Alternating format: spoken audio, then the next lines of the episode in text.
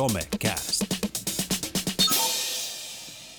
Tervetuloa Somecast podcastin pariin jälleen kerran. On erittäin kylmä ulkona ja superkuumellöttää taivaalla. Tänään vieraana jälleen erittäin mielenkiintoinen joukko. Meillä on Alvina Alametsä täällä, joka edistää ihmisten mielenterveyttä vaikuttamalla projektipäällikkönä Mielenterveyspoolissa. Tervetuloa. Kiitos kovasti. Meillä on myös Johannes Koski täällä, joka on pikselitaituri ja yksi lempeän peliyhteisön SafePointin perustajista. Tervetuloa. Kiitos.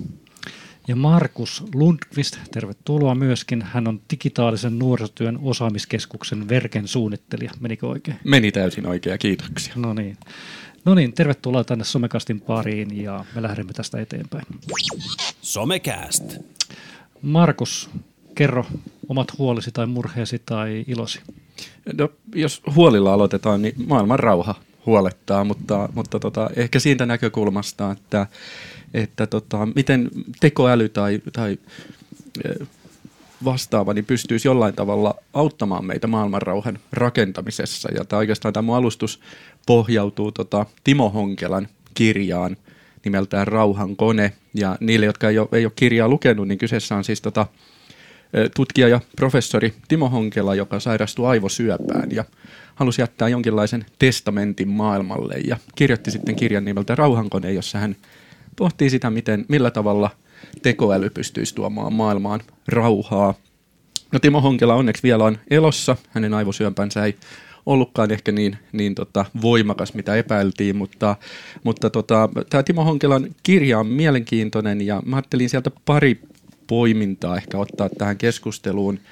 Siellä on, Timolla on oikeastaan kolme kohtaa, millä se ajattelee, että sitä rauhaa voitaisiin tekoälyllä avulla tuoda. Ja, ja tota, yksi on tämmöinen tarkoitusneuvottelukone, millä termillä hän, hän asiaa kutsuu. Ja siinä on ideana se, että, että tota, välillä kun me ihmiset puhutaan keskenämme, niin me saatetaan puhua samasta asiasta eri termein tai sitten samoilla termeillä, mutta oikeasti puhutaankin eri asiasta. Eli, eli tämmöiseen niin kuin vuorovaikutuksen väliin tulisi tekoäly, joka tulkkaisi meitä siitä, että jos me Jarnonkaan puhutaan ja, ja jostain syystä Jarnolle se kissa tarkoittaa jotain pientä söpöä ja mulle se tarkoittaa raatelevaa pikkupetoa, niin tavallaan se tekoäly olisi siinä sitten tulkkaamassa meille molemmille, että mitä, mitä toinen oikeasti tällä termillä tarkoittaa. Mutta sitten oikeastaan tämä toinen kohta, mikä, mikä mun mielestä on mielenkiintoinen, on, on tämmöinen, mitä Honkila nimittää tunnekoneeksi. Ja siinä on ajatuksena se, että siinä tämä tekoäly on sitten analysoimassa niitä tota, keskustelijoiden tunteita siinä, siinä keskusteluyhteydessä ja, ja tuomassa niitä sitten siihen keskusteluun julki. Ja varsinkin toimii, niin kuin Honkila esimerkiksi käyttää yhtä esimerkkiä, että, että tota, niin kuin siinä, että jos ei me vaikka nähdä toisiamme, jolloin se tunteiden tunnistaminen siitä kirjoitetusta tekstistä voi olla hyvinkin vaikeaa välillä, niin siinä miten tekoäly voisi olla, olla tavallaan rakentamassa sitä rauhaa meidän ihmisten tota, e, keskelle. Niin mitä, mitä ajattelette, että voisiko tämmöinen toimia, nämä Honkelan ajatukset, tai, tai pystyykö kone jollain tavalla niin kuin olemaan tukena, tai, tai ottaisitteko ylipäätänsä koneen siihen niin kuin, taskuun, joka, joka, joka lauseen kuuntelee, analysoi sen ja, ja yrittää tulkita, että mitä nyt tarkoitatte. Ja, niin, niin miltä, miltä Honkila ajatukset teidän mielestä kuulostaa? Sä otit aika pitkä alustuksen heti tähän ja aika syvällisen heti alkuun. Mitä se Johannes, mitä mieltä se tuossa yllättäen liittyy tuohon peliyhteisöön tuohon, niin toimisiko tuollainen tekoäly siellä avustamassa sitten? No kyllä mä uskon, että monellakin tavalla voisi toimia. Et yksihän on ihan se, että analysoi nopeasti ne viestit, mitä ihmiset kirjoittaa ja siinä ainakin pystyy vähän filtteroimaan heti, että jos tulee jotain sanoja, mitkä ei ehkä kuulu arvostavaan keskusteluun, niin se voisi ehkä auttaa siinä. Mutta ylipäätään toi, mitä kerroit, että tekoäly voisi auttaa jotenkin, jos ymmärsin oikein, niin vähän niin kuin empatian mm, välittämisessä suun, molempiin suuntiin, niin se kuulostaa mulle taas tosi hyvältä, koska se helposti tuolla verkkokeskusteluissa häviää, kun nopeasti mm. keskustellaan. Tähän itsekin silloin tällöin tyrmään ja myös joskus saatan sortuakin. Ni, niin tota, se, se, että pystyisi välittämään tavallaan, että se toinen tällä viestillään tarkoittaa nyt jotain ihan kevyttä tai hyvää, ja se ei olisi tulkittavissa jotenkin, niin kuin, että siinä olisi joku vaikka negatiivinen lataus siinä mm. viestissä, niin jos tämmöistä pystyy jollain tekoälyllä tai, tai ohjelman pätkällä tukemaan, niin mun mielestä se kuulostaa oikein hyvältä ja varmaankin ihan mahdolliselta jutulta. Hmm. Se, se, mitä Honkela tuossa tota, pikkusen pelkää, on, on tuossa niinku tunteiden tulkitsemisessa, että miten me ihmiset suhtaudutaan si- siihen, että, että jos se tulkitsee mulle sitä, mitä mä kirjoitan, niin tavallaan, että onko mä yhtä mieltä sen koneen tulkinnan kanssa ja, ja saako se ennemmin mut sitten raivon partaalle, jos se kone väittää jotain muuta, mitä mä itse oikeasti tunnen, että myös se vaara tuossa on, mutta, mutta mä oon sun kanssa hyvin samaa mieltä, että, että hyvin sopii näihin esimerkkeihin, mitä sanoit. Hmm. Niin mäkin ajattelen, että jos sitä konetta ei rakenneta niin kuin todella tarkasti ja hyvin, niin siinä on paljon riskimahdollisuuksia liittyen eri kulttuureihin ja niin kuin muuhun, eli se vaatii aika ison työn, mutta sinänsä tuossa on isoja mahdollisuuksia, että mielenterveysalallakin puhutaan jonkin verran siitä, että miten voitaisiin lisätä sitä niin kuin diagnosoinnin tarkkuutta ja muuta ja sitä, että potilaat tulisi ymmärretyksi ja toisaalta sitä, että empaattisemmin voitaisiin kohdata ne ihmiset, jotka tarvitsevat apua, mutta sitten mä en tiedä, onko siihen niin kuin tekoäly niinkään se ratkaisu vai onko se enemmän niin päin, että tekoälyä voidaan käyttää niissä teknisemmissä asioissa ja sitten taas niin kuin vaikka hoitohenkilökunnan koulutuksessa pitäisi keskittyä siihen, että he ei ole sitten se kone, vaan se ihminen, joka osaisi kohdata vielä paremmin. Hmm mutta kiinnostavaa. Mm. Mutta se olisi mielenkiintoista tuohon niin mielenterveyteen liittyen tekoälykeinoilla, että pystyisikö se jotenkin sitten edistämään sitä, että ihmiset uskaltaisivat ottaa mahdollisimman varhaisessa vaiheessa yhteyttä vaikka ammattiauttajien tai muuta. Sitä oli Instagramissa mun mielestä tutkittu, että, että tavallaan kuvista oli pystytty päätte, päättelemään, että onko kyseessä masentunut henkilö vai ei. Se on nyt tosi vaikea sinänsä, mutta jonkun päätelmä mm. se oli mukaan pystynyt tekemään tulkinnat voi olla myös vaarallisia just tekoälyssä, että siinä edelleenkin minusta tarvitaan sitä ihmistä oikeasti sitten tulkitsemaan se lopullisesti. Ja mä luin vastaavaa tutkimusta, se oli tota, joku kännykkävalmistaja oli sitä kehitellyt, niin se pohjautui siihen, että se analysoi sun tekstiä niin kuin vuoden ajalta tai, tai kaikki tekstiviestit ja WhatsApp-viestit, mitä kirjoitat. Ja se sieltä tunnisti, että jos sun kirjoitustyyli muuttuu pikkusen, niin nyt saattaa olla niin kuin masennuksen oireen merkkejä tässä tai – tai siitä, että millaisia kuvia otat, että jos sä oot ottanut ennen selfieitä, mm. missä sä hymyilet ja nyt selfieissä et enää hymyilekään, niin, hmm. niin tota, ja toinen oli, oli kai mustavalkoiset kuvat ja että miten niitä käytetään no. ja muuta, mutta ne on silleen jännittäviä, että sitten itsellekin kun on lukenut noita, niin tulee helposti mieleen, vaikka jos joku kaveri yhtäkkiä laittaa tosi paljon mustavalkoisia kuvia, niin on se, onkohan sillä kaikki hyvin, vaikka se ei tarkoittaisi niin. yhtään mitään. Mutta toi on varmaan totta, että, että ehkä ihmisille voisi olla monille matalampi kynnys hakea sitä apua just netissä ja niin vaikka sekasin chatissa, joka on tämä nuorten, hmm. nuorten niin kuin chattipalvelu, niin siellä tulee tosi paljon yhteydenottoa. Että niin kuin, voihan se helpottaa just sitä, että, että ei ehkä pelkää pelkää niin paljon, että joku hoitohenkilökunnasta tuomitsee sut mm. vaikka hulluksi heti tai muuta, että ne inhimilliset pelot ehkä vähenee, jos sä laitat vaan vaikka anonyymistikin mm. tai jotenkin mm. silleen simppelimmin viestiä. Mm. Mitä sitten, kun elämme aikakautta, kun kolme kuukautta vaaleihin, mitä, mitä Salvina mieltä siitä on sitten, kun välillä tuntuu, että noin poliittisten päättäjien niin ei ymmärrä oikein, mitä ne sanoo, ja ne ei tunnu, että ne ymmärrä, ymmärrä ihmisten sanomista, niin voisiko tekoälyä toimia tulkkina sitten siinä välissä myös kertomaan, että mitä ihmiset ajattelevat, normaalit ihmiset ajattelevat ja mitä päättäjät ajattelevat? Jaa, no siinä on tekoälyllä aika vaikea tehtävä, että tota, varmaan siinä pitäisi ylipäänsä ihmisten kehittää niitä omia sosiaalisia taitoja ja kyvykkyyksiä, ehkä etenkin poliitikkoja, jotka erä, eriytyy aika helposti ihmisten arjesta, niin vähän, mä uskon, että kyllä loppupeleissä ilman tekoälyäkin, jos kuuntelee mitä toinen sanoo, niin pääsee aika pitkälle, mutta voihan se tekoäly olla siinä ihan hyvä semmoinen lisäväline ja, ja niin kuin – sitten itse mä oon ollut aikaisemmissa töissä rauhanvälitysalalla ja, ja tota, CMillä ja Pekka Haavistolla ja tälleen, niin siellä huomaa, että kyllä konfliktienkin ratkaisussa miksei voisi mm-hmm. olla. Että nimenomaan täysiä mahdollisuuksia tuossa on. Tuohan on tosi tuo Honkelan hieno ajatus siitä rauhanneuvottelukoneesta, mm. että se pystyisi olemaan sitten neuvottelemassa Kyllä, ihmisen apuna siinä. Että sehän niin kuin olisi hieno tavoite, jos pystyisi olemaan oikeasti siellä niin kuin edistämässä. Mutta mun mielestä olennaista siinä on tämä, mitä Johannes toi esiin, niin kuin tämän empatiapuolen, niin kuin tavallaan, että miten sitä empatiaa pystyisi näyttämään ja kertomaan, koska on vaikea joskus mennä toisen saappaisiin ja ymmärtää esimerkiksi sitä, no esimerkiksi kiusaamistilanteissa mm. tai mitä tässä koulukiusaaminen, nettikiusaaminen, tällaiseen liittyvissä asioissa. Se on myös kiinnostava sellainen ihmismielen piirre, että varsinkin meidän suomalaisella, suomalaisella insinöörikansalla on jotenkin ehkä tuntuu helpottavalta, jos me keksittäisiin tämmöisiä teknologisia ratkaisuja tällaisiin hankaliin mielen ja empatian ongelmiin, jotka jotenkin on semmoisia hankalia, vähän höttösiä ja vähän humanistisen kuulosia ehkä.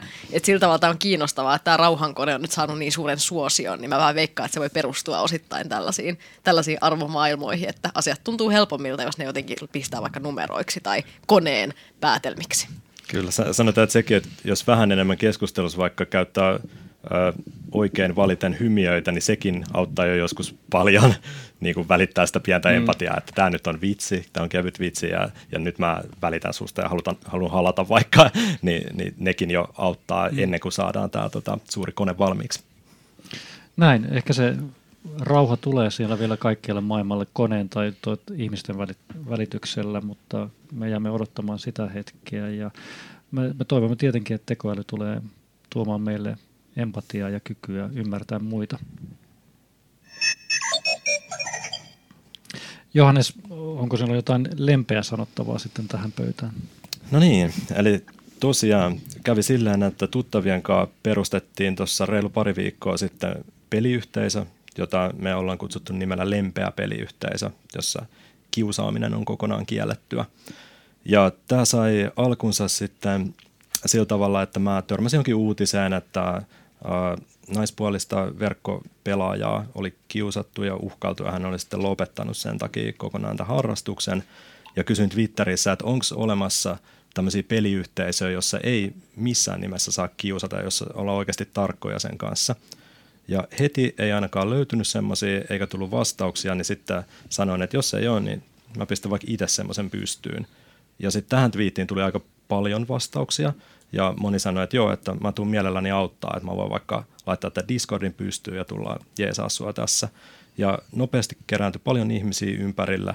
Ja nyt meillä on sitten pystyssä uh, peliyhteisö SafePoint, jossa kiusaaminen on kokonaan kiellettyä ja meillä on noin 150 jäsentä jo kasassa. Ja itse haluaisin tuoda aiheena ehkä just nämä verkkoyhteisöt ja sitten pelaamisen kontekstissa yhteisöt ja sitten, että miten voitaisiin vähän karsia kiusaamista pois ja tehdä yhteisöistä sitten lempeämpiä muita kohtaan. Tuohan kuulostaa, kiinnitin juuri tuohon lempeäsen sanaan. Kiinnosti just, että, että miksi juuri ei ole sitten tämän tyylistä. Että tuossakin kyselin monelta ihmiseltä, niin ei ole ollut tällaista lempeää hmm. peliyhteisöä siis monessa on pikkuformista varmaan ei kaikissa nyt ole sitä välttämättä se kiusaamista, mutta ei kuitenkaan, että korostetaan sitä, että tänne on turvallista tulla. Vai onko havainnut Johannes aikaisemmin?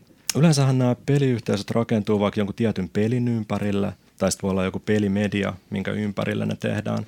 Mutta mä en ainakaan itse löytänyt Suomesta heti tämmöistä yhteisöä, jonka se ydinasia, minkä ympärillä se rakentuu, on kiusaamattomuus ja että voidaan pelata yhdessä ilman, että kiusataan tai ahdistellaan tai häiritään. Et en ole itse nähnyt semmoisia ja nyt saatiin sitten tämmöinen pystytettyä. Millaista, millaista tota palautetta, teillä nyt ei vielä kauhean pitkä ollut yhteisö pystyssä, mutta miten nämä henkilöt, jotka sinne on sitten tullut mukaan, niin, niin millaisia kokemuksia heillä on teidän yhteisöstä?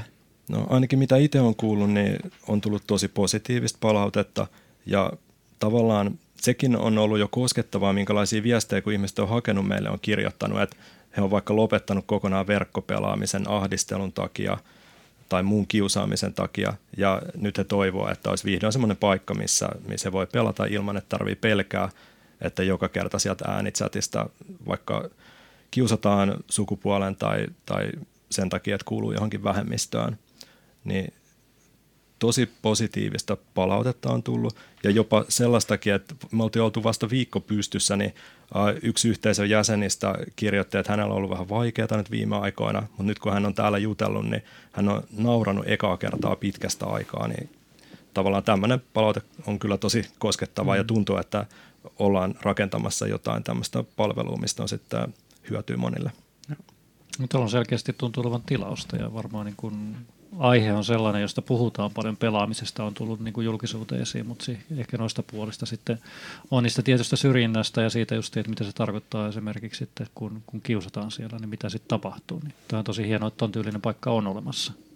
Joo, ja sitten sekin, että se ei ole se yhteisö vaan sitä, että me pelattaisiin verkkopelejä ja sitten meillä on äänichatti tai tekstichatti ja siinä yhdessä suunnitellaan, että miten vaikka voitetaan toinen tiimi, vaan mä sanoisin, että joku melkein 95 prosenttia vuorovaikutuksesta on sitä, että me jutellaan vaan eri asioista siellä yhteisössä. Ja ehkä toikin, että kun voi jakaa semmoisia vaikeita kokemuksia, mihin on törmännyt pelatessa muiden kesken, niin se voi olla sitten korjaavaa ihmisille, että me käsitellään näitä yhdessä tavallaan saa semmoista vertaistukea muilta pelaajilta. Onko se ollut helppoa, että niin kuin moderoida tai että siellä ei sit ole esiintynyt sellaista kiusaamista tai muuta ikävää? Tai, tai mihin te vedätte ne rajat, koska monesti netissä huomaa, että välttämättä se ihmisten niin kuin nimittely suoraan ei ehkä olekaan ainoa muoto, vaan se voi olla myös vähän sellaista ironista, sellaista läpänheittoa jostain, jostain niin kuin teemasta tai muuta, semmoinen negatiivinen käytös. Niin miten ajattelet näistä? Tota, no tietty, ollaan tarkkana ja ö, pyydetty, että pienellä kynnyksellä käyttäjät heti ilmoittaa, jos heistä tuntuu joku asia pahalta. Mutta mä sanoisin, että meillä on ehkä filteröitynytkin sinne tietynlainen demokratia, demografia ihmisiä sen takia, että me jo siellä hakulomakkeella ilmoitetaan, että meillä ei esimerkiksi sallita edes mitään vaikka rasistista vitsailua, ei ableismia ja pitää todella hyvin kohdella muita, niin mä luulen, että tämä jo itsessään vähän karsii. Plus se, että meille ei voi tulla suoraan sisään sinne Discordiin, että pitää täyttää hakulomake ensin. Että pääsen, niin toi, toi auttaa jo aika paljon. Ja totta kai sitä moderoitavaakin riittää, koska seurataan niitä keskusteluja ja katsotaan, että siellä ei, ei vaikka postata semmoisia meemikuvia, jossa on jotain, mikä loukkaa vaikka sateenkaarivähemmistöä, niin ollaan aika tarkkana näistä, mutta sanoisin, että tähän asti mennyt ainakin tosi hyvin, että ei ole hirveän paljon huomautettavaa löytynyt. Tuossa aikaisemmin, kun juteltiin Johannes sun kanssa, niin sä mainitsit, että aika tarkkaan käytte läpi sitä, että, että ketkä teille hakee ja, ja katsotte vähän mistä taustoista ja millaista somekirjoittelua on, on niin kuin aikaisemmin ollut, niin se on ilmeisesti ollut erittäin hyvä linjanveto, että olette sitten välttynyt, välttynyt sitten itse yhteisössä siltä pahalta puhelta. Joo, no siis me halutaan ainakin nyt, kun yhteisöhän siis on ollut olemassa vasta vähän yli kaksi viikkoa, niin halutaan tosi varovasti edetä, että voidaan pitää se tila turvallisena ja että siellä ei, ei tule sitten niin kuin yllättäen jotain vihapuhetta, mikä satuttaa kerralla montaa mm. ihmistä. Niin sitten ollaan tehty näin, että meidän yhteisöön voi hakea joko antamalla sähköpostiosoitteen tai Twitter-osoitteen. Ja sitten esimerkiksi me kaikki ylläpitäjät ollaan Twitterissä, niin sitten voi käydä nopeasti katsoa, että – minkälaista porukkaa meille hakee, mutta näitähän ei ole pakko meille antaa mm, näitä mm, tietoja, kyllä. mutta jo, ihmiset on ihan mielellään ne antanut sitten. Miten sä näet tuollaisen yhteisön niin kehittymisen eteenpäin sitten, että tavallaan tässä vaiheessa justiin teillä on tietty rajattu määrä, joka pystyy tota, ottaa väkeä sisään, mutta jos sinne tuleekin yhtäkkiä 10 000, tai kaikki, niin. jotka haluaa tulla ja tarvitsee, niin mitä sitten? No me itse asiassa käytiin tästä semmoinen keskustelu koko yhteisön voimin tuossa viikko sitten, tavallaan yhteisön kasvusta ja mitä se tarkoittaa sitten yhteisön ylläpidolle ja muulle. Ja kaikki tietenkin vähän tuntuu jännittävän se, että jos se kasvaa hirmuisen isoksi, niin miten sitä pystyy moderoida, pysyykö se vielä semmoisena niin kuin jotenkin vähän perhemäisenä yhteisönä, vaikka näin tuore yhteisö ollaankin, mutta semmoinen tota, kollektiivinen mielipide tuntuu olevan, että moni koki sen hyväksi ja olisi tosi hienoa, jos se voisi mahdollistaa mahdollisimman monelle ihmiselle. Että just joku siellä mainitsi, että Suomesta tyyli hänen mielestään löytyy varmaan 10 000 ihmistä, jotka kärsii tästä verkkopeleissä kiusaamisesta, ja olisi hienoa, jos se voisi mahdollistaa mahdollisimman monelle. Että se voi tarkoittaa, että tämä meidän juttu on sellainen, mitä me pilotoidaan ja löydetään tästä nyt sitten jotain oppia, minkä avulla tätä voi laajentaa muille. Ja paljon toiveita ollut, että voisi myös nuorille laajentaa, mutta toistaiseksi me ollaan pidetty se 18 vuoden ikäraja hmm. ja halutaan sillä edetä just varovasti. Niin varmasti monella puolesta tavo- niin tarvetta tuolle puolelle on. Onko sä Alvina tota, törmännyt tuossa omassa työssä toi mielenterveyden puolella niin tähän pelipuoleen ja noihin peliyhteisöihin, niin onko sieltä tullut mitään sellaista kaikua, että tarvetta on tällaiselle? Äh, ei välttämättä suoraan peliyhteisöistä, mutta ylipäänsä toki netistä ja, ja niin kun se on semmoinen asia, mihin meillä on aika vähän käytöskoodistoja nykyään, että miten vaikka somessa ylipäätään voi kiusaamista ehkäistä. Että sillä tavalla aika mielenkiinnolla seuraan kyllä teidän, teidän proggista ja sitä, että mitä saatte aikaan, että olisiko sieltä muuallekin jalostettavissa niin kuin ideoita. Hmm. Ja mun mielestä tuossa on hyvä, että mennään sinne, missä ihmiset on. Et sama, sama niin kuin just, että esimerkiksi sekaisin chatti tuolla, että ollaan helposti lähestyttävissä chattimaailmassa ja tossa, että mennään Discordiin, että et, et ole perustanut mitään omaa juttua, vaan mennään sinne, missä, missä niin kuin nuoret jo keskustelevat niistä peliaiheista. Joo, kyllä. Discordihan ainakin mun mielestä on kaikkein helpoin työkalu tuommoisen peliyhteisön rakentamiseen, jos on tarkoitus pelaa yhdessä, koska siellä on se äänichatti ja kaikki sisäänrakennettuna ja helppo pistää pystyyn. Onko, onko teillä jotain niin ajastettuja tai suunniteltuja sessioita, vai onko se keskustelu siellä ollut sellaista vapaamuotoista vai mitä siellä on ollut? No kyllä me ollaan välisillään sovittu vaikka, että okei huomenna illalla pelataan yhdessä Mario Karttia ja tämän tyyppisiä. Tai sitten kun me valittiin nimeä, niin sitten oli tämmöinen, että okei tämä viikonloppu on nyt tämmöinen niin kuin suuri nimikilpailu ja voi ehdotella nimiä. Ja sitten me äänestettiin, mm. koko yhteisö äänesti nimestä ja sieltä se Safe Point saikin eniten ääniä ja annettiin pieni yllätyspalkinto tälle nimen ehdottajalle. Mutta joo, kyllä niin kuin on sovittu yhdessä erilaisia juttuja ja tänään esimerkiksi kävin lounaalla yhden yhteisön jäsenen kanssa ja tapasin hänet ekaa kertaa. Että se, ja on suunnittele esimerkiksi tämmöistä reissua pelimuseoon ja tämän tyyppisiä asioita. Että ei, ei tosiaan ole pelkästään semmoinen äänichatti yhdessä hmm. pelaamiseen. Hmm. Mä todella toivotan tuolle lempeitä tulevaisuutta ja sillä on selkeästi tarvetta ole, olemassa. Ja jos, jos Somikastin kuul, kuuntelijat ja nuorisotyöntekijät te ette tiedä, mikä Discord on, niin Verke järjestää tällaisia perjantai-pulinoita. Osaako Markus yhtään se enempää sanoa? Ei tarvitse sanoa, mutta nyt... Ver- Verke kotisivulta löytyy aikataulu, tai ainakin tulossa tässä ihan lähiaikoina Joo, aikataulu. Että tavallaan, että asentakaa Discordia ja tulkaa sinne, niin se on helppo tapa opetella tämä, tämän välineen käyttö. Tota, mä ajattelin puhua halauksista tässä tällä kertaa ja oikeastaan niin kun huomasin internetistä, että tällä viikolla oli kansainvälinen halauspäivä. Meni kyllä ohitse, enkä halannut ketään varmaan sinä päivänä niin, ja muuta. Oikeastaan mun, mulla on aika lyhyt alustus tässä näin, mutta tuntuu, että tällaisia teemapäiviä syntyy ja tulee enemmän ja enemmän ja internetistä sitten leviää, että on, on kaiken näköistä teemaa ja muuta. Et, et tehkää tätä ja olkaa tätä ja tehkää, tehkää tuon näköistä. Sinänsä yksi teema oli myös tämä, tämä että laita se ensimmäinen Facebook-profiilikuvasi ja vanha profiilikuvasi ja tämän tyylisiä.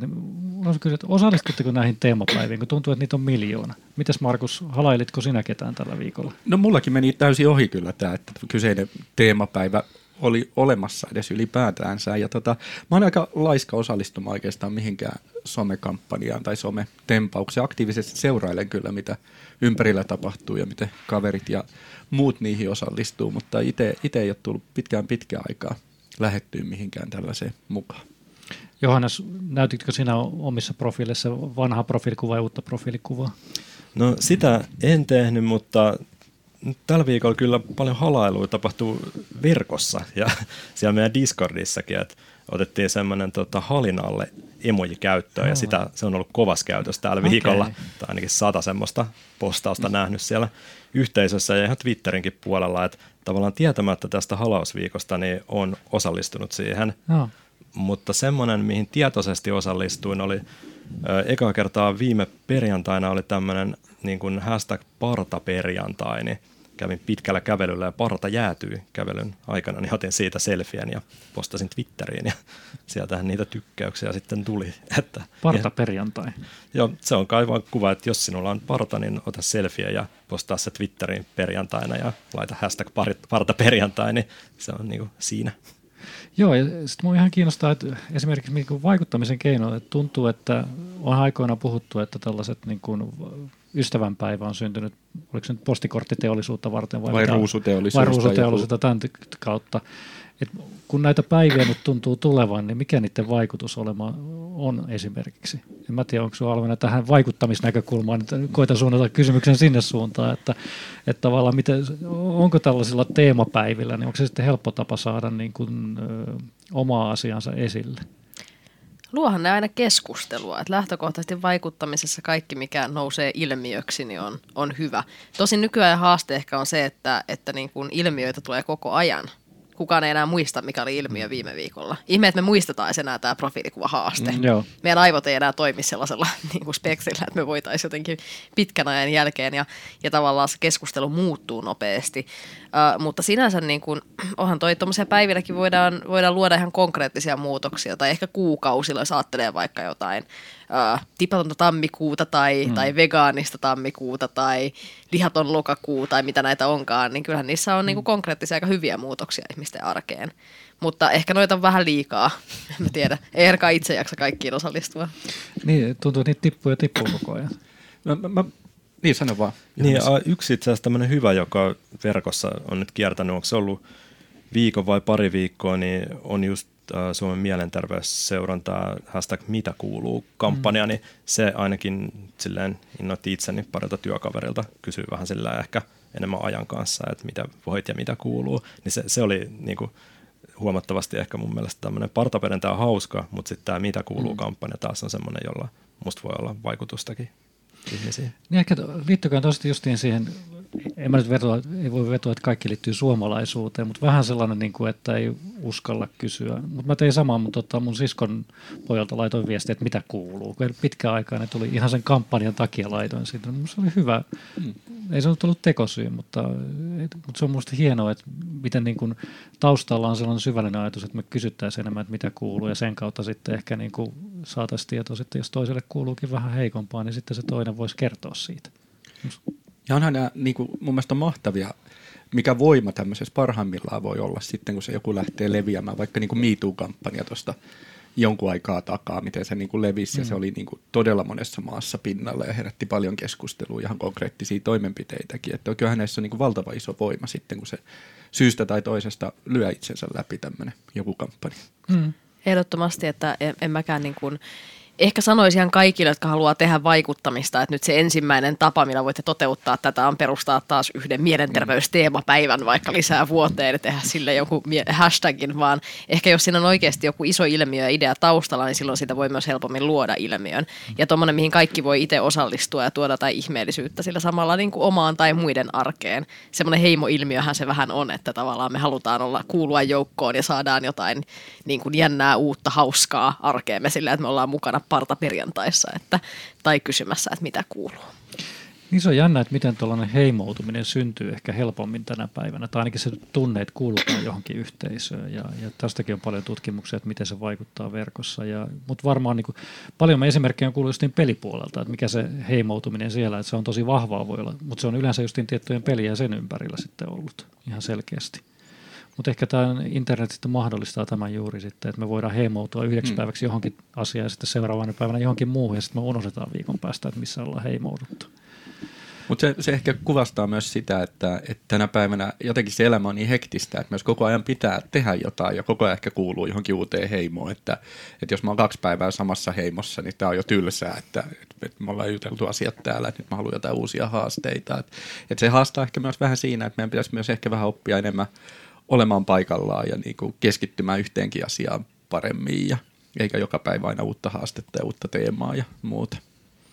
Niin ja kyllä tästä halauspäivästäkin oli keskustelua internetissä jo, koska epäiltiin, että taustalla on juuri, koska siellä oli twiittailut joku tällainen sydänlääkefirmakin näistä asioista, että, että halaaminen vähentää verenpainetta ja muuta, että mikä täällä on taustalla. Mm. Ja tavallaan kyllähän se voi läpi näkyvää sitten olla, että ihmiset miettii, että kannattaako tähän osallistua. Yksi, yksi sanoit, että mitä jonkun meemin tai tämmöisen liikkeen taustalla on jäänyt mieleen, tästä on jo siis vuosia vuosia, mutta muistatteko Ice Bucket Challengea, missä piti jääkylmää vettä kaataa päälle ja sitten ottaa siitä valokuva, miten, miten reagoidaan siihen. Sehän levisi ihan valtavasti kanssa ympäri maailmaa, mutta muistatteko mikä siinä oli taustalla tässä en tempauksessa? Muista, en muista. Mä muistan, mutta saako paljastaa?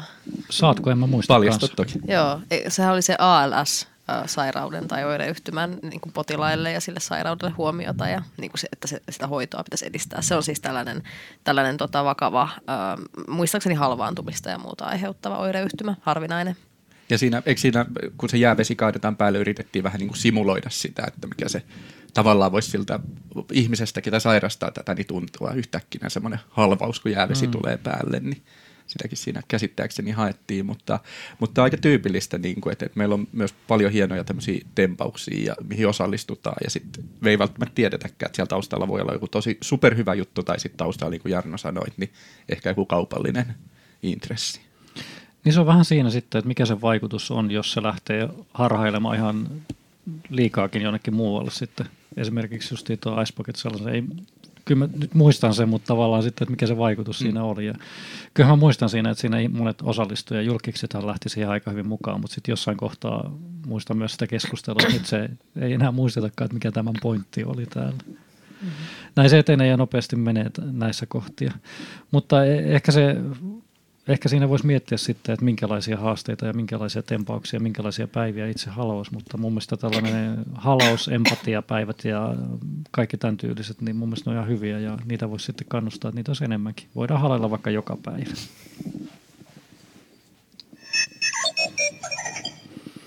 No niin, me olemme olleet täällä lempeitä ja tekoälyn rauhaa suunniteltu ja, ja halailleet, mutta mitäs Alvina sinä haluat tehdä ja sanoa? No, mulle tuli nyt mieleen ehkä tämmöinen vähän ristiriitaisia tunteita herättävä aihe koskien digitalisaatiota ja somea. Eli äh, mä oon perehtynyt työni kautta paljon Sissela Nutleyn ajatuksiin. Hän on, hän on äh, neurotieteen tohtori Karoliinissa instituutissa ja tehnyt paljon äh, tutkimusta sosiaalisesta mediasta ja sen käytön vaikutuksista mielenterveyteen. Ja ehkä olette kuullutkin jotain siitä, että, että ihmiset keskimäärin katsoo puhelintaan 150 kertaa päivässä – siitä tulee useita tunteja yleensä, kun me vietään aikaa somekanavissa ja muuta. Ja se ei välttämättä ole huono asia, mutta sitten Nutleyn tutkimusten perusteella joissain kanavissa vietetty aika syö mielenterveyttä aika merkittävästikin. Pahimpia taisi olla tässä Twitter ja sitten Facebook ja Instagram, joita myös käytetään paljon. Ja niissä oli ihan käytännön korrelaatio siinä, että miten vaikka millaiseksi ihmiset kokevat olonsa – vaikka Twitterin selailua ennen ja sen jälkeen, ja mielialat sitten selvästi laskivat ihmisillä. Niin miten koette, että, että onko sosiaalinen media nykymuodossaan ja niin kuin digitalisaatio, onko se riski mielenterveydelle ja ihmisten hyvinvoinnille? Tai voiko jollain tavalla sitä riskiä sitten vähentää tai kääntää sen somen sellaiseksi, että siinä tulee sitten, sitten tota ehkä onnellisuutta ja hyvinvointia lisääviä elementtejä itselle to- toki tulee mieleen monta sellaista esimerkkiä, niin kuin esimerkiksi tämä lempeä peliyhteisö voi olla sellainen, mikä tuo voimavaroja ja toki ajatellaan, että ylipäänsä jos onnistuu rajoittamaan vähän sitä somen käyttöään ja seurailee vaikka lähinnä asioita, mistä tulee hyvää mieltä, niin sillä ehkä voi vaikuttaa. Mutta toisaalta onko sekään eettistä nykyajassa lopettaa Twitterin selailu sen takia, että siitä voi tulla paha mieli, mm. kun siellä on niin paljon vääränlaisia mielipiteitä. Mitä ajattelette tästä asiasta? Tämä on aika erikoinen. Mä tunnistan itsessäni heti tuollaisia, mitä mä oon edistänyt omaa mielenterveyttä, niin paria tuntia aikaisemmin ennen kuin menen nukkumaan, niin mä en selaa mitään somea, koska jos sillä tulee sellainen niin kuin ärsyntynyt fiilis, mä huomaan heti, että se vaikuttaa mun uneen ja sitten seuraavan päivän mielenlaatu ja tämän tyylisiä asioita. Mä en tiedä, onko some riski mielenterveydelle? Mitä se Johannes ajattelee? No mä sanoisin, että toi on hyvä, että jos sitä pystyy rajoittaa, sanotaan, että sulla on joku itsellesi henkkohti, joku Twitter-aika päivässä, minkä verran käyttää, niin se on varmasti hyvä. Ja muutenkin ehkä, niin kuin, ja tämmöinen, mistä myös itseäni voi muistuttaa, että mitä enemmän pystyy sitä ilta-sometusta välttämään, niin sen parempi. Et, niin kuin sanoit, niin ää, nukut paremmin ja muutenkin ää, ymmärtääkseni ihmisaivot toimii sillä että kun sä heräät, niin on, sä oot niinku aika energisenä ja ajattelu pyörii hyvin, mutta sanotaan siinä joskus 10 ja 12 välillä sulla alkaa olla energiat aika loppu ja se voi myös olla, että se vuorovaikutus ei aina silloin ole kaikkein hedelmällisintä, niin ehkä se iltasomettamisen välttäminen ainakin voisi olla ihan paikallaan. Ja, ja ehkä se niin kuin, hyvä, hyvä pointti toi ajan säästäminen sama, sama yrit, tai siis ajan rajaaminen samaa yritän kanssa itse harrastaa. Mutta toinen, mitä mä aloin miettimään, on se, että että, että jo, voiko tämä johtaa siihen, että sit vaikka Facebookissa tai Twitterissä, jos me huomataan, että siellä on ihmisiä, jotka keskustelee aiheesta, mistä mulla tulee ehkä huono mieli tai mistä mä en välitä tai loukkaa mua ja blokataan niitä, niin, niin luodaanko me sitten virheellinen kupla itsemme ympärille, missä on vaan sitä keskustelua, mm. mitä mä haluan nähdä ja, ja mikä lämmittää mua ja jäänkö mä sitten paitsi tavallaan sitten jostain muusta, mitä maailmalla tapahtuu, jos juuri se minun kuplani ei niistä asioista puhu. Että onko, onko nämä niin kuin kaksi vastakkaista asettelua, että joko mä menetän mun mielenterveyteni ja on avoin kaikelle, tai sitten mä pysyn hyvin terveenä, mutta, mutta elän semmoisessa pienessä kuplassa. Ehkä se on se oikea balanssi etsiminen, että sanotaan, että jos tulee vaikka ihan verkossa, oli sitten Facebook tai Twitter, jos siellä tulee ihan henkilökohtaista kiusaamista, niin varmaan on ihan suotavaa, että saa silloin blokata tämmöisen kiusaajan. Mm. Mutta äh, ehkä jälleen mä palaisin siihen, että ei kannata käyttää siellä Facebookissa vaikka kahdeksaa tuntia päivästä tai Twitterissä kahdeksaa tuntia päivästä. E, et blokkasta ei kiusaajia, niin ikään kuin tapaa ihmisiä näiden ympäristöjen ulkopuolella ja erilaisia ihmisiä, niin sitten ehkä pystyy välttämään semmoisen niin kuin haitallisen voimakkaan kuplan muodostumisen ehkä siihen omaan jotenkin ajattelun peilaamiseen. Se, se on totta ja se on aika hankalaa ehkä monille se semmoisen käytön rajoittaminen, että ähm, monet ei ehkä tiedostakaan sitä, että, että niin kuin kaikki nämä somepalvelut on aika tarkasti psykologisesti räätälöityjä ja optimoituja niin, että ne herättää valtavaa koukuttuneisuutta ja tuo semmoisia samanlaisia dopamiinin rysäyksiä äh, kuin vaikka joku seksin harrastaminen tai jonkun hyvän asian syöminen tai jopa heroiini joidenkin tutkimusten perusteella. Mm. Että äh, siinä ehkä, ehkä niin kuin mielenkiintoista just vaikka se, että me ei vaikka ole meidän niin kuin chat-ikkunoita juurikaan siitä psykologista merkityksestä, että kun sä näet, että sun kaveri kirjoittaa sulle, siihen tulee se kolme pistettä, niin tämäkin on semmoinen koukuttava asia, että sun tekee meidän seurata, että milloin se viesti nyt tulee. Tai sitten kun sulla alkaa mm. kaikki suoratoistona, kaikki videot, kun sulla on loppunut edellinen YouTube-video, niin tulee heti seuraava ja muuta. Ei nämä järjestelmät ei nykyisellään niin tue semmoista kohtuullista netin tai somen käyttöä. Mutta nyt onneksi oli tullut tämmöisenä tärppinä sitten tähän loppuun, että oli tullut tuota Facebookilta ainakin Applen puhelimiin sellainen mahdollisuus, että voi rajoittaa tai niin kuin tar- rajoittaa Facebookin ja Instagramin ruutuaikaansa, nähdä paljonko on käyttänyt ja sitten asettaa sille jonkun rajan ja sovellus kertoo sitten, että nyt on aika mennyt umpeen ja sitten joudut siihen jonkun koodin näpyttelemään tai hyväksymään, että nyt ylitän aikani mm. tässä sitten, että se voi ehkä olla avuliasta. Ja yksi, mitä mä oon myös joskus ihmisille sanonut, on se, että sitä voi myös päättää, että ketä seuraa vaikka. Et jos huomaat, että on joku niin kuin ihminen vaikka Instassa, joka postaa koko ajan se ihanasta elämästä ja näin. Ja okei, no usein siitä tulee ihan hyvä mieli, kun näkee, että tällaista on, mutta jos ei tule, niin ei ole pakko seurata. Hmm. Sitten voi olla seuraamatta. Niin joskus voi olla vaan itsekin siellä jossain surkeuksissa eikä ajatella sitä. Mutta mä esittäisin myös, että onko algoritmit riski mielenterveydelle, koska toi pointti justiin, mitä, mitä sanoit, että tavallaan joku, joku sanoi, että että esimerkiksi nämä isot somepalvelut tarkoituksella myös luo sellaista vastakkainasettelua, koska se luo sellaista kiivasta keskustelua ja sen tyylistä ja sitten toisaalta sellaista vähän kuplautumistakin, että on he vastaan tämä, että nostetaan. Ja varsinkin nyt taas tullaan tähän poliittisen keskusteluun, niin, niin se, se on niin nähty siellä, että siellä tarkoituksen mukaisesti nousee ne vastakkain olevat ihmiset ja sitten ne törmäytyy ja se edistää taas sitä koukuttavuutta siihen sosiaalisen mediaan, niin että tavallaan algoritmien pitäisi niin palvella toiseen suuntaan, että mitä vähemmän käytetään, niin sen parempi voisi olla. Niin silloin varmaan kun Facebookia on luotu, niin ei olla tajuttu, että tällainen kaverien löytämiseen ja niin kuin yhteydenpitoon tarkoitettu yliopistonörttien juttu, hmm. niin päätyisi olemaan alusta, millä luodaan valtavaa niin kuin vihaliikettä hmm. myös erilaisia asioita kohtaan ja aika epäeettistäkin toimintaa. Että kyllä mä mietin, ja just ylipäänsä niin kuin politiikkaahan some on vaikuttanut ihan merkittävän paljon, että se, joka huutaa somessa koviten, niin on vaikka politiikassa mm-hmm. sitten, sitten niin kuin menestyjä usein, mikä taas ei välttämättä tarkoita, että se ihminen sinällään olisi paras päättämään niistä asioista, vaikka toki sitten se, että osaa käyttää megafonia, niin on myös merkittävää vaikuttamisessa, mutta tämä on kyllä kiinnostavaa, mitä mieltä te olette. No joo, ja tuo politiikkakulma varsinkin, että itse tosiaan olin viime kunnallisvaaleissa feministisen puolueen listoilla ehdolla, niin silloin huomasi kyllä myös tänne, että välillä, välillä tuli semmoinen ahdistus, että mä en edes halua mennä sinne Twitteriin, että jos sieltä on tullut tosi paljon vaikka ilkeitä kommentteja, niin se, joo, ja en tiedä mitä algoritmit tässä on takana, mutta tota, kyllä se niin kuin huomasi, että se some vaikuttaa siihen ihan, että miten tehdään politiikkaa ja viestitään. Hmm. Mutta sitten mä haluan myös tuoda tähän pöytään se, että some on myös mahdollisuus mielenterveydelle jos mennään sinne puolelle, että vertaistuki ja vertaisverkostot ja nyt hyvä lempeä peliyhteisö, kuten oli puhettakin tässä, että se on mahdollisuus myös parantaa ja löytää sitä, mutta, mutta se on sitten juuri, että miten löytää se yhteisö, missä saat tukea ja saat niitä lempeitä ja hyviä sanoja silloin, kun on tarve suurin, niin, niin se puoli. Että mä koen, että sosiaalinen media on mahdollisuus myös siinä puolessa. Kyllä ja yksi jännä juttu, minkä mä oon löytänyt itse viime aikoina, että jos meinaa alkaa tulla vaikka sanailu somessa, vaikka Twitterissä – niin sitten ehdottaakin, että käykö sulla, että käydään yksityisviesteillä tämä keskustelu, niin se on joten, joku on napsahtanut ja se on muuttunut heti paljon rakentavammaksi.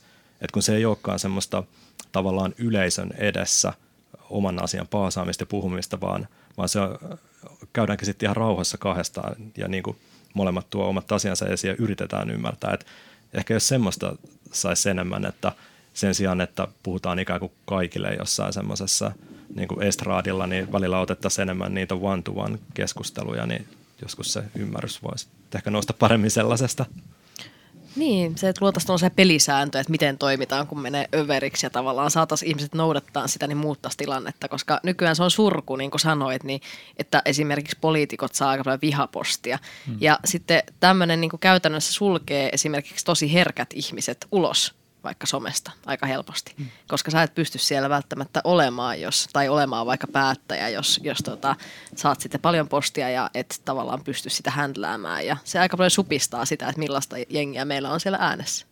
Niin, sanotaan, että elämme erittäin mielenkiintoisia aikoja siitä, ja me ainakin toivon itse, että sitä keskustelua pystyisi verkossa käymään, on sitten aihe mikä tahansa niin kuin asiallisesti ja hyvin ja mielen hyvinvointia edistävästi näin, näin tietenkin toivotaan. Me ehkä pääsimme tässä lopussa myös siihen äh, rauhankoneeseen ja toivotaan, että tällainen sovittelukone vaikka tulevaisuudessa tulee tähän näin, joka auttaa meitä sitten keskustelemaan sosiaalisessa mediassa. Äh, kiitokset Alviina, kiitokset Johannes ja kiitos Markus. Kiitos. Tässä oli Somekast tällä kertaa. Meidät löydät myös internetistä eli somekast.fi. Siellä on meidän aikaisemmatkin jaksot ja muistakaa halella toisianne. Löydät meidät myös internetistä www.somecast.fi.